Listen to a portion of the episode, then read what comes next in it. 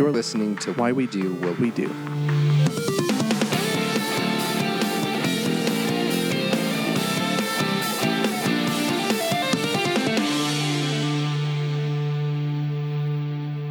All right, everyone, this is Abraham, Ryan O, And Shane.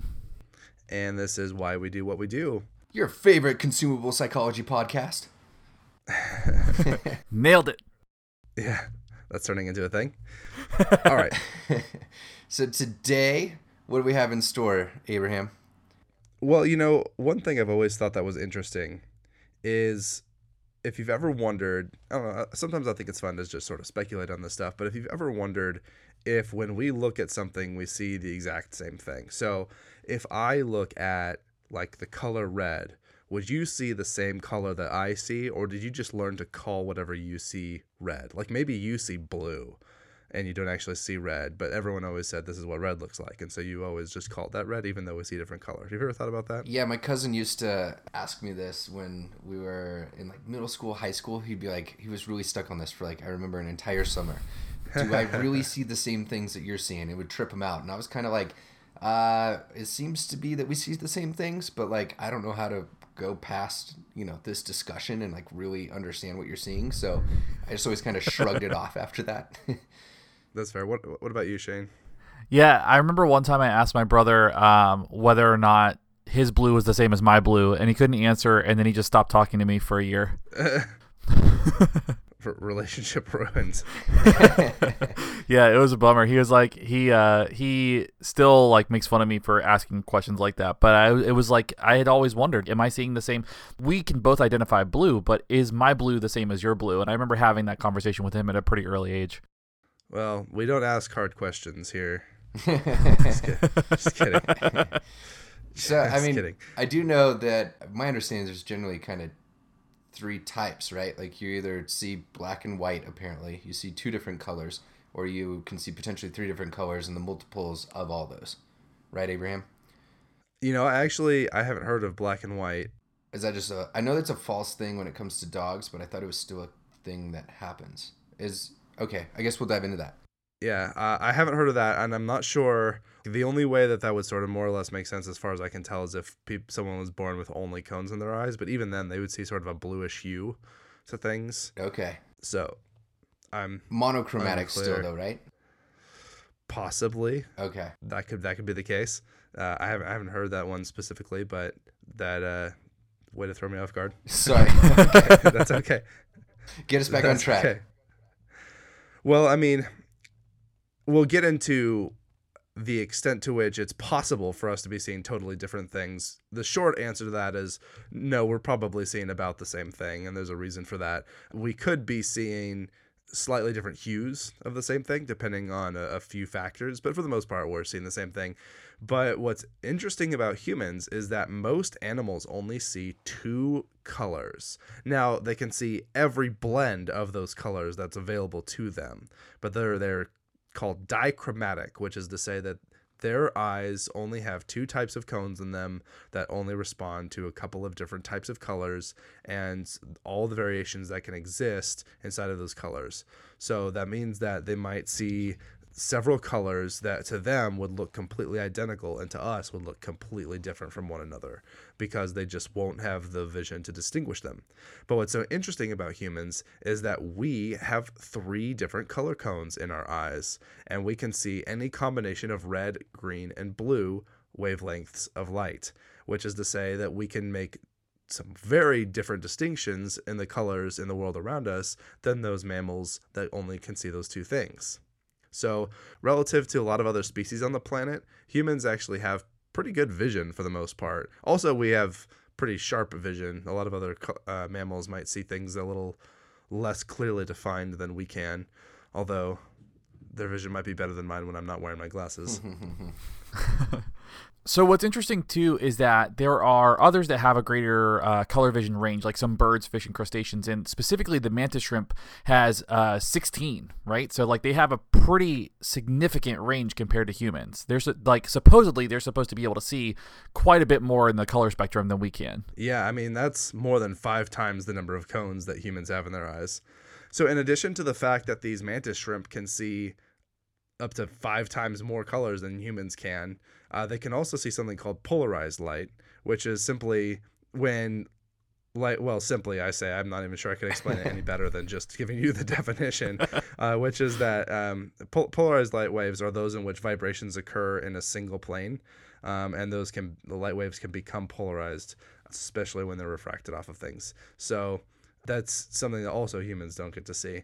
But shrimp and uh, and even I've heard that there's some crabs have more color cones in their eyes have the at least the biological preparedness to respond to a huge range of the light spectrum different from what humans are capable of seeing this relatively narrow uh, three color band inside of what we call the quote unquote visible light spectrum even though visible in this case really only means visible to humans because that spectrum is much is shifted very differently for other animals such as those birds that we mentioned. A lot of them can see ultraviolet uh, butterflies can see ultraviolet.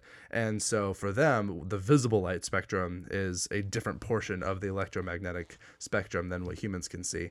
But either way, the point being that the extent to which you can respond to variations in that spectrum depends at least in part on how biologically prepared your the, the organism is to be able to react to those things by having the the cones necessary to distinguish those colors.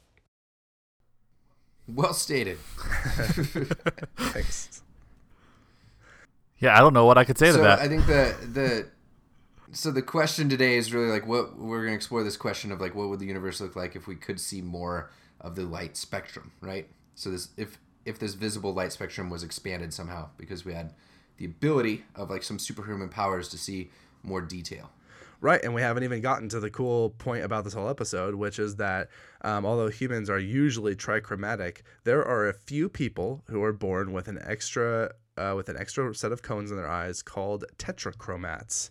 Um, and this condition, you could call it called tetrachromacy, which is to say that they should be able to theoretically respond to a greater range of colors than humans can.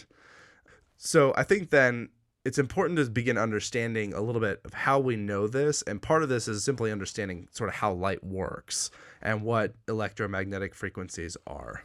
So yeah my understanding of radio waves and waves and light waves is that there's just simply different frequencies at which these things are occurring. So radio waves are all around us so i'm told um, but they're not frequent enough for us to actually see. So they're not like within that visual spectrum what do you mean by waves? That is to say that there's electromagnetic radiation, which is essentially just energy. Energy moves at particular frequencies. Some of them are long and slow, some of them are short and fast, and then there's everything in between. And at a certain range of those frequencies, we detect that as light that is visible to us, and we only see it when it reflects off of surfaces. Um, light doesn't actually directly enter our eyes.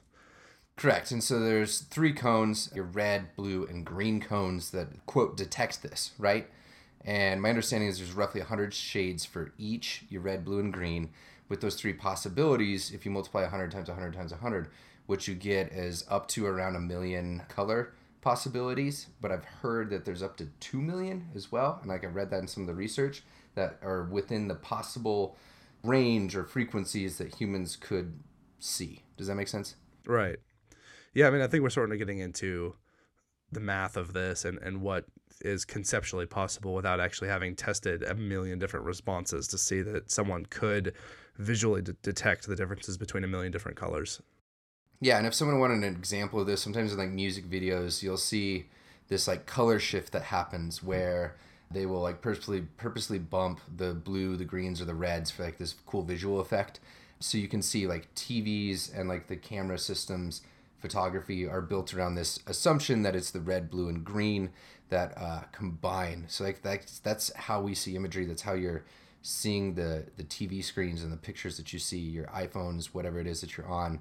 Like everything's built out of this red, blue, and green. So it's an interesting thing that if there were uh, a subset of humans that had a ability to see different frequencies, would they be seeing you know a more rich experience or one that wasn't necessarily intended because the photographer, videographer, whoever designed that technology wasn't seeing what they could see.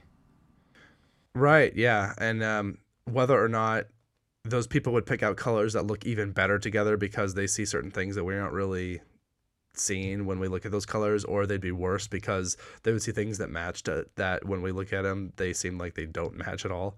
It's just it's really interesting, and we'll get a little bit into the fact that because this is pretty rare, it's hard for us to tell the extent to which that would be the case that they would just respond to things that much differently than than people who have the more common trichromatic vision. So, from my reading, Abraham, apparently I found that 1% of the population may have this abnormality. Uh, sounds like it's genetic with a fourth potential cone that they call the yellow cone, which would allow for this, quote, superhuman ability to see more colors. yes. yeah, the the estimate is that there's about that many people in the population that that could potentially have this genetic variation. Now, some I saw actually even speculated it could be as high as 50% of the population has um, these extra cones, but that really it's that 1% would be actually functional. And that's yeah, because like using it, right? Right. Yeah, that they Yeah.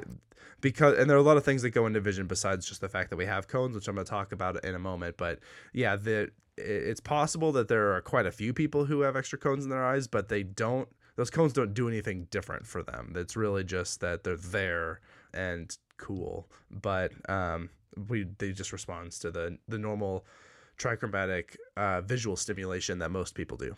But that is a yeah, fun so it fact. gets into this discussion of like whether or not it's unclear if you can actually describe what you're seeing. So it's this do you have the quote like hardware, the biology, but do you also have the ability to then use that?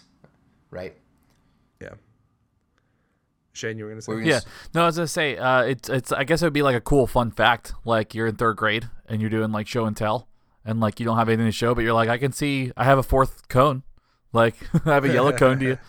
So, but I get going back, like you wouldn't really know. It's hard to describe, like because we have such a hard time describing color anyway and describing what we see that.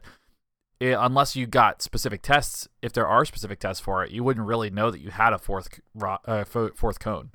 Yeah, and I mean, I think um, this is a good time to bring up the fact of how language can potentially play a role in the extent to which we distinguish colors. Because even though it seems like it's pretty straightforward, we either see them or we don't, there's some evidence to suggest that people that have language that specifically differentiates certain shades of colors or, or different colors or maybe even omits certain colors or shades of colors from their language they will then respond to the colors that they do have words for more strongly than the colors that they don't.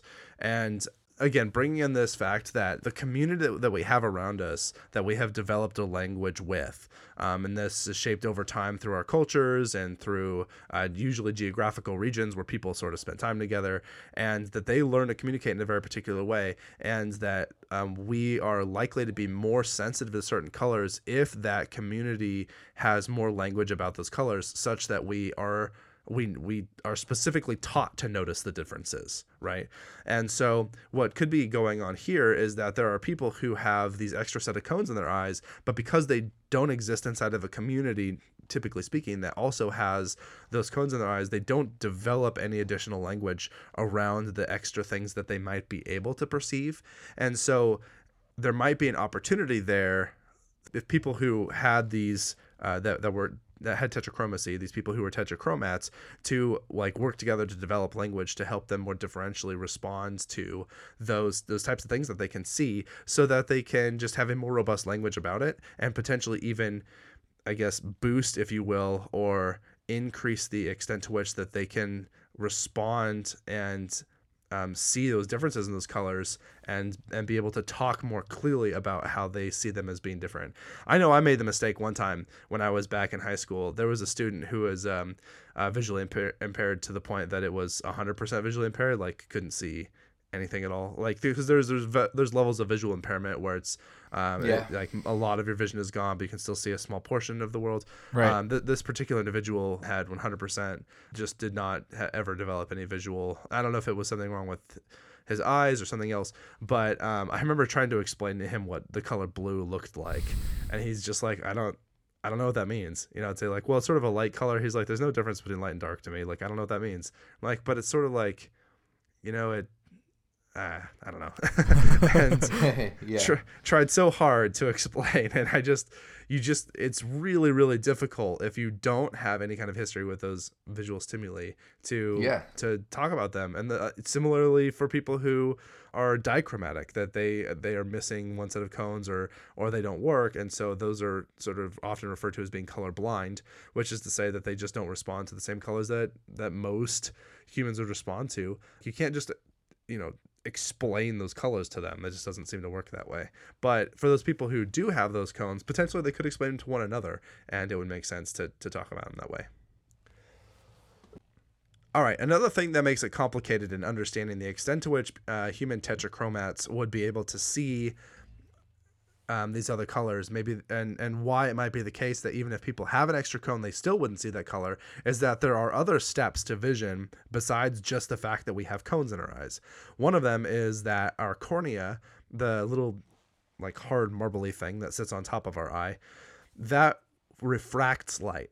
So when light hits the cornea, it breaks it into those color bands, and for the most part, it seems to break them up into those three color bands. And so even if you had extra cones, if your if your retina ref, uh, refracts light in only a very particular way, then it's going to be difficult to access any of the different colors except the ones that are broken. Now that being said, I don't actually think that a lens is capable of really telling like distinguishing which colors it's going to refract. Like if you look at like a prism, it doesn't choose which colors to refract. It just breaks the light into the sort of seven frequencies that we can most clearly sort of distinguish.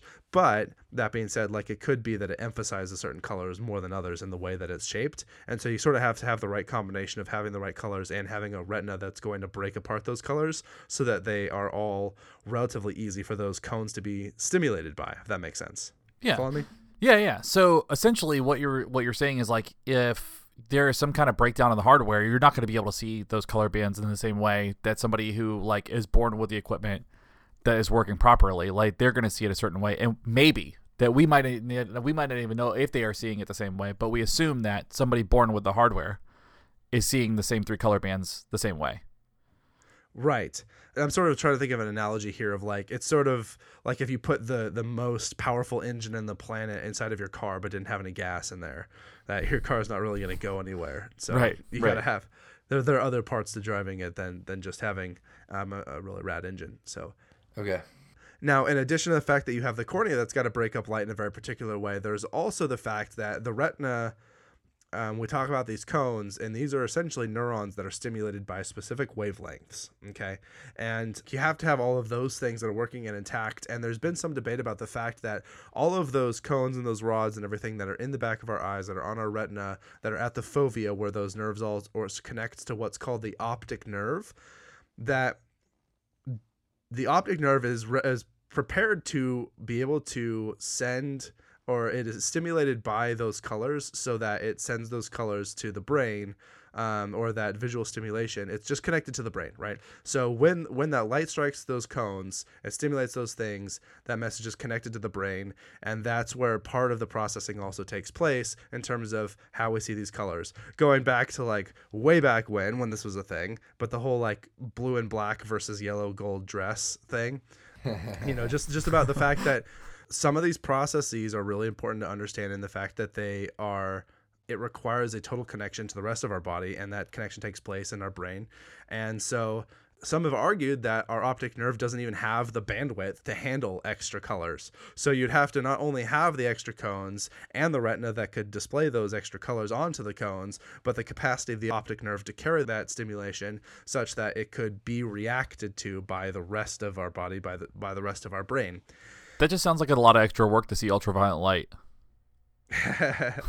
well, and then the other part of this that kind of stinks is that even with all of that, our lenses, um, our corneas do mostly seem to filter out all the wavelengths that are below a certain frequency, which would include ultraviolet light. So even with all of this, we almost certainly wouldn't be able to see ultraviolet light. All we'd really be able to see is a a greater differentiation in hues of those colors, probably. So like everything would be in HD. Yes, exactly. You see the whole world in HD. That's the great way of putting it. Oh, at least that would that would be the hope, I suppose. So, Yeah. because you could also have like other things that impair vision that that go in there. So, all right. So th- those are all the things to talk about in terms of like understanding just sort of how our vision works, how that stuff is processed, and uh, that's a that's a pretty brief rundown, even in getting through that part of it. So I think it's important to understand sort of where the the history of this and how we've come to believe that this even exists and all that sort of thing. So I found this. I've, I've just diving through links on the internet. I found a page that was about a five or six page write up on this and the history. It's pretty cool. We're gonna definitely include in the show notes.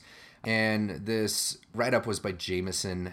Looks like a researcher. It looked like it was from a uh, maybe like a PhD dissertation or such. But she was pointing out this tetrachromacy began somewhere around the 1940s when they were starting to look at genetic studies and this inherited color vision deficiencies. They call it Daltonism. Did you hear of this, either of you? Looking this up? No. No. So apparently, there's about 8% of Caucasian males. I believe that's where a lot of the research is, is why they make that discrimination there, that have some sort of color deficiency caused by inheritance and issues with the expression of the X chromosome. Is that correct? Uh, yeah, well, and Abraham? specifically the the genes associated with the photopigment on the X chromosome. Yes.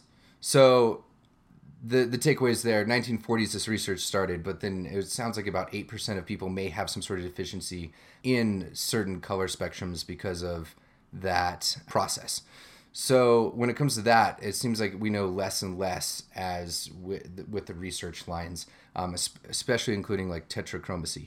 The interesting thing that i found here was she was saying that this is a having the possibility of this fourth cone makes it possible in theory that you could be able to then see more but this is a like a necessary biological condition to be able to see them but it doesn't necessarily mean that you're going to see more and it sounds like that's generally accepted within the community so although you have them you have to be using them that is there needs to be some sort of history of actually I would say working within a culture that sees these col- these colors like you and actually you know using words around them much like you were talking about with the color blue Did you say blue or brew? blue Sound like you said brew.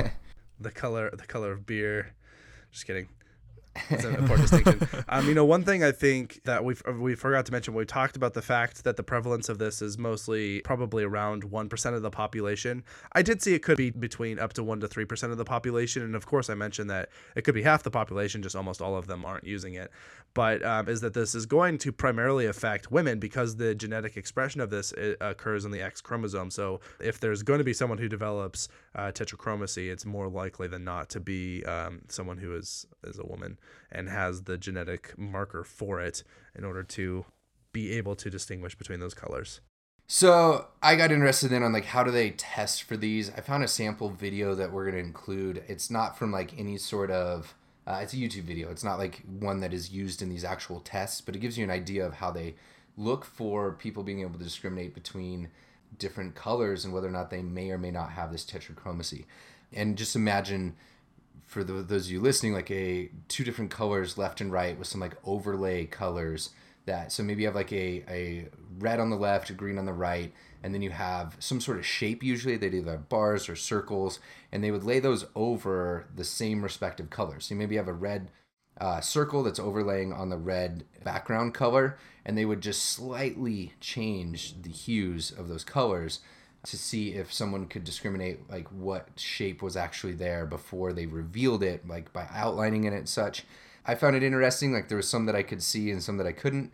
But again, it like it wasn't a definitive test. I didn't find one. I don't know if you either of you did. No, but you know something that's I've always been interested in in understanding like our attempts to try and determine what the universe would look like if we had different a different type of vision is how would we know that the simulation we're coming up with is an accurate representation of what is actually occurring? So let me give you an example. We can't see infrared light but we invent cameras that are supposed to detect infrared light. And we can at least know that more or less infrared light occurs at a particular frequency inside of the electromagnetic spectrum. And so we can try and select the kind of lens and a kind of computer software that should be able to react to those kind of frequencies. And then what it's supposed to do is convert it into a frequency that's something that we can see. So when we look at an image that is of infrared, we're not actually seeing infrared, we're seeing a human who cannot see infrared, we're seeing their attempt to teach a computer to distinguish infrared so that it will and, and portray it in colors that we can see. Now, that being said, this is sort of one of those proof is in the pudding type of things. If you have something that's infrared and you are all of a sudden seeing through walls because you are now seeing the the heat that exists as as part of the electromagnetic spectrum um, when you were looking at those, then you have some amount of evidence that the infrared thing that you're you're looking at is at least more or less working in a way. Whether or not that's what infrared would actually look like if we had it is unclear, uh, but it certainly does seem to more or less work. And so, a related idea here is that if we were to try and create this test to determine whether or not someone could see those different hues, well, we have to assume that we're telling the computer correctly to distinguish to differentiate those colors so that it portrays them on a screen in such a way that someone could tell them apart and assume that the screen has the capability to push those kinds of colors because we haven't really designed screens with the capability to do that. And since we can't see them, we wouldn't be able to look at them and test them and actually know that we have correctly given it enough colors and range to differentiate those colors. So it's hard to I always just get a little bit skeptical and not to say that even I think that they're wrong, but it's it always makes me sort of wonder how, how do we know that we're really measuring what we think we're measuring when we can't detect the thing that we're supposed to be measuring and we just sort of have to rely on what we think we know about what's probably going on here and then assume that we have the technology to make that representation so that we can sort of see it if that makes sense Yeah.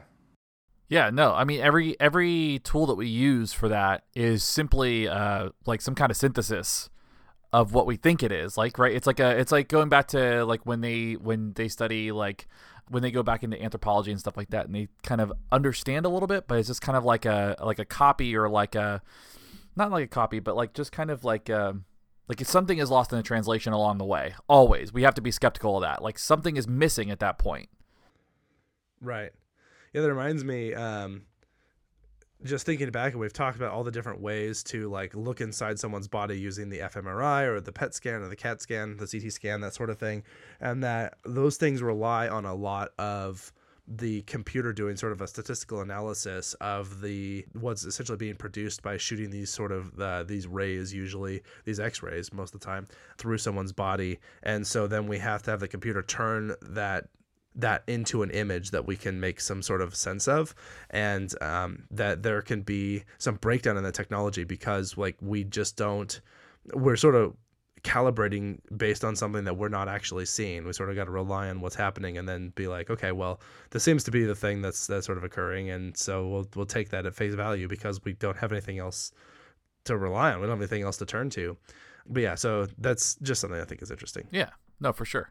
Okay, so maybe the big question here is we've already talked about the fact that this doesn't necessarily seem to potentially affect a lot of people, even those who have what they might call quote unquote functional tetrachromacy. Now, there was one blog I stumbled across that was really interesting. I was reading someone who they were just describing their experience with um, having tetrachromacy and what they see, and they gave this description of looking at like light shining through a window and having all of these different colors in the light. Like they're saying, I see these blues and whites and this sort of yellow blue color and gray and pink, and that uh, snow looks really colorful to them and that they see not just in the snow but like these different sort of shades of opal um, and that uh, rainbows to them have just like these hundreds of different colors that they can see all sort of blending together across the whole thing. And so that's that's how they describe their experience with this. Uh, some of it I, I don't know. It just seems like uh, we talked about the, the biology of, of being able to see these colors and that you have need to have like the the retina and the cones and the optic nerve and the the brain that's all prepared for this. You probably need to have the verbal community that's ready to um, describe the differences in those colors. But you also have to have the colors out there to distinguish them. And so it's sort of like something that's painted red is painted red, and there might be hues in there and little shades and stuff that we're not seeing differently. But um, it's it's I, I wonder the extent to which you can have something that has a particular color and somebody like, oh yeah, that's got a thousand colors in it that I can see, and I'm wondering like where where that's coming from. You know, I, I can actually maybe understand in something that's white because white is just reflecting all the colors, right? And so if if white is a good surface to reflect all the colors, then it would reflect more of those colors. So white might look a little bit more colorful, but other things that are just like a color. Um, I'm wondering how many colors could exist inside that color and still be able to make them all look different. And and maybe I'm completely wrong. You know, it's entirely possible that like I'm assuming that when we we paint with something that looks monochromatic to us, that we are actually blending a whole bunch of colors that we just don't see. Like that could be a thing. Maybe a mantis shrimp would like come into my house and be like, "Ew, this place is gross. you were terrible at you were terrible at painting, sir." That is that is too much mustard yellow. So I think uh, one thing to talk about in here too is just how this might generally affect our actions and our behavior. And we've already sort of alluded to the fact that for many people it probably doesn't really very much. And one analog we can potentially look to is looking at how people who have that color blindness, how they respond differently to the world and how like they sort of see things. And they they get by fine. Like they have normal lives. They just they adapt to react to certain colors um, or the fact that they don't see those colors in a little bit of a different way. I knew a, a, friend of mine in high school who was colorblind and he would just write the colors next to things so that he always knew what he was supposed to be using. Um, and I thought that was kind of clever, you know, like it was just, you know, he found a way around it. He found a workaround. Yeah. And so with with an extra cone, these people could potentially distinguish from uh, between colors that look identical. And this going back to the thing I said is like maybe if they see two swatches of red to them they look like different colors because they can see something that i can't see. So they might be able to make those distinctions. Um, and they also therefore might prefer different color combinations than someone who is just a, a trichromat. Um, and they also might be able then to react a little bit stronger to differences in shades and hues and, and different colors that, that people simply can't see. I always wonder if something like food that's toxic or something might have a, a color to it that's very particular that a, a human tetrachromat would be able Yeah, to see and, and not others um, but they're mostly they're not going to be able. This isn't like uh, they see your aura. Like they're not seeing in other dimensions and mystical things that aren't there. Like that's not that's just not available, and especially with an aura because it's not real. But you know, generally having the extra cone, being able to actually functionally use it, is going to alter the extent to which we have a particular context we can react to in a particular way to an extent. So that's a lot of caveats you can hear in there, the way that I said that, that we will, uh, that someone who has this, um, the tetrachromacy, they live in a somewhat different world in that they just have more stimuli that they can react to visually. So that might have a subtle effect on their behavior, and it might have a more apparent effect where it's it's pretty pretty distinguished for them. But for the most part, it seems like this probably is not going to dramatically change the extent to which someone behaves. Um, but if you are a tetrachromat, I would love to hear from you. So please write in. yes, that would be such a cool follow up part two. Yeah, for real. All right, so the question is, I think, where do we go next? And if you want to learn more about this, we have the links in the show note that we described, but also this general thought of just we need a lot more research around this, right? It's I understand why we don't have a lot of it given the prevalence rates, but man, this is like a potential superhuman power that we could be researching, right? That'd be cool. I, I think I would want to have te- tetrachromacy. You know, I think that'd be cool. Yeah, I can't imagine. Uh, I'm getting more and more into like video work and like imagining the possibility of having just more to work with was is crazy. You know, when you're talking about multiplying it from like a potential quote million shades or colors to like a hundred million. Wow, like um, that could be so cool. I wonder if there's anybody out there that has tetrachromacy and synesthesia. Oh yeah, that's an interesting thought. That would be mind blowing. Like I think that would be too Yeah. much stimuli for anybody to handle. Yeah, maybe they're maybe they handle. They they, they smell know, over a million colors. exactly. I think the last thing on here is uh, it would be really cool to see, and, and maybe this exists. I didn't really find anything, but um, if human uh, tetrachromats, if those people who ha- who do have tetrachromacy could start working together to help develop the language around these different uh, colors that they can distinguish, so that they can have a more robust way of just uh, communicating their experience with with that. And I think that'd be potentially a really neat way to start f- to facilitate some of that research as yeah, well. yeah, that'd For be sure. rad. So tetrachromats unite. exactly. Well, I think that's there's not that much left to sort of wrap this home with. You know, I think uh, just understanding sort of that we touched on how vision works, which I think we've alluded to before, but this is probably the most in depth that we've gone. Um, we didn't really talk about how we can tell that animals see the certain colors that they see, but it's uh, it's a pretty simple behavioral test. We'll talk about probably later, and uh, I think that's I, I don't know. You guys, anything else you want to just sort of like? This is the leave this episode thinking about this type of type of advice. What do you got? the world could have so much more color towards it potentially, but we just don't know how to communicate it with each other. So that's just a cool thing to think about, right? Yeah, the language yeah. of color. I think that's great. So I wonder if if CRISPR Cas9 could like alter my genes so that I have a, a tetrachromatic tetrachromatic vision. I don't know. That'd be neat. Things I'll consider doing when I start having children. I'm joking. Yeah, Joke. say probably not. Probably Yeah, not going to be available. Total joke, everybody. Um, All cool. right, cool. I think that's well, it. Cole's got nothing else. Cool. Nah. Yeah, this is Yep. Ryan O. This is Abraham. and this is Shane. We're out.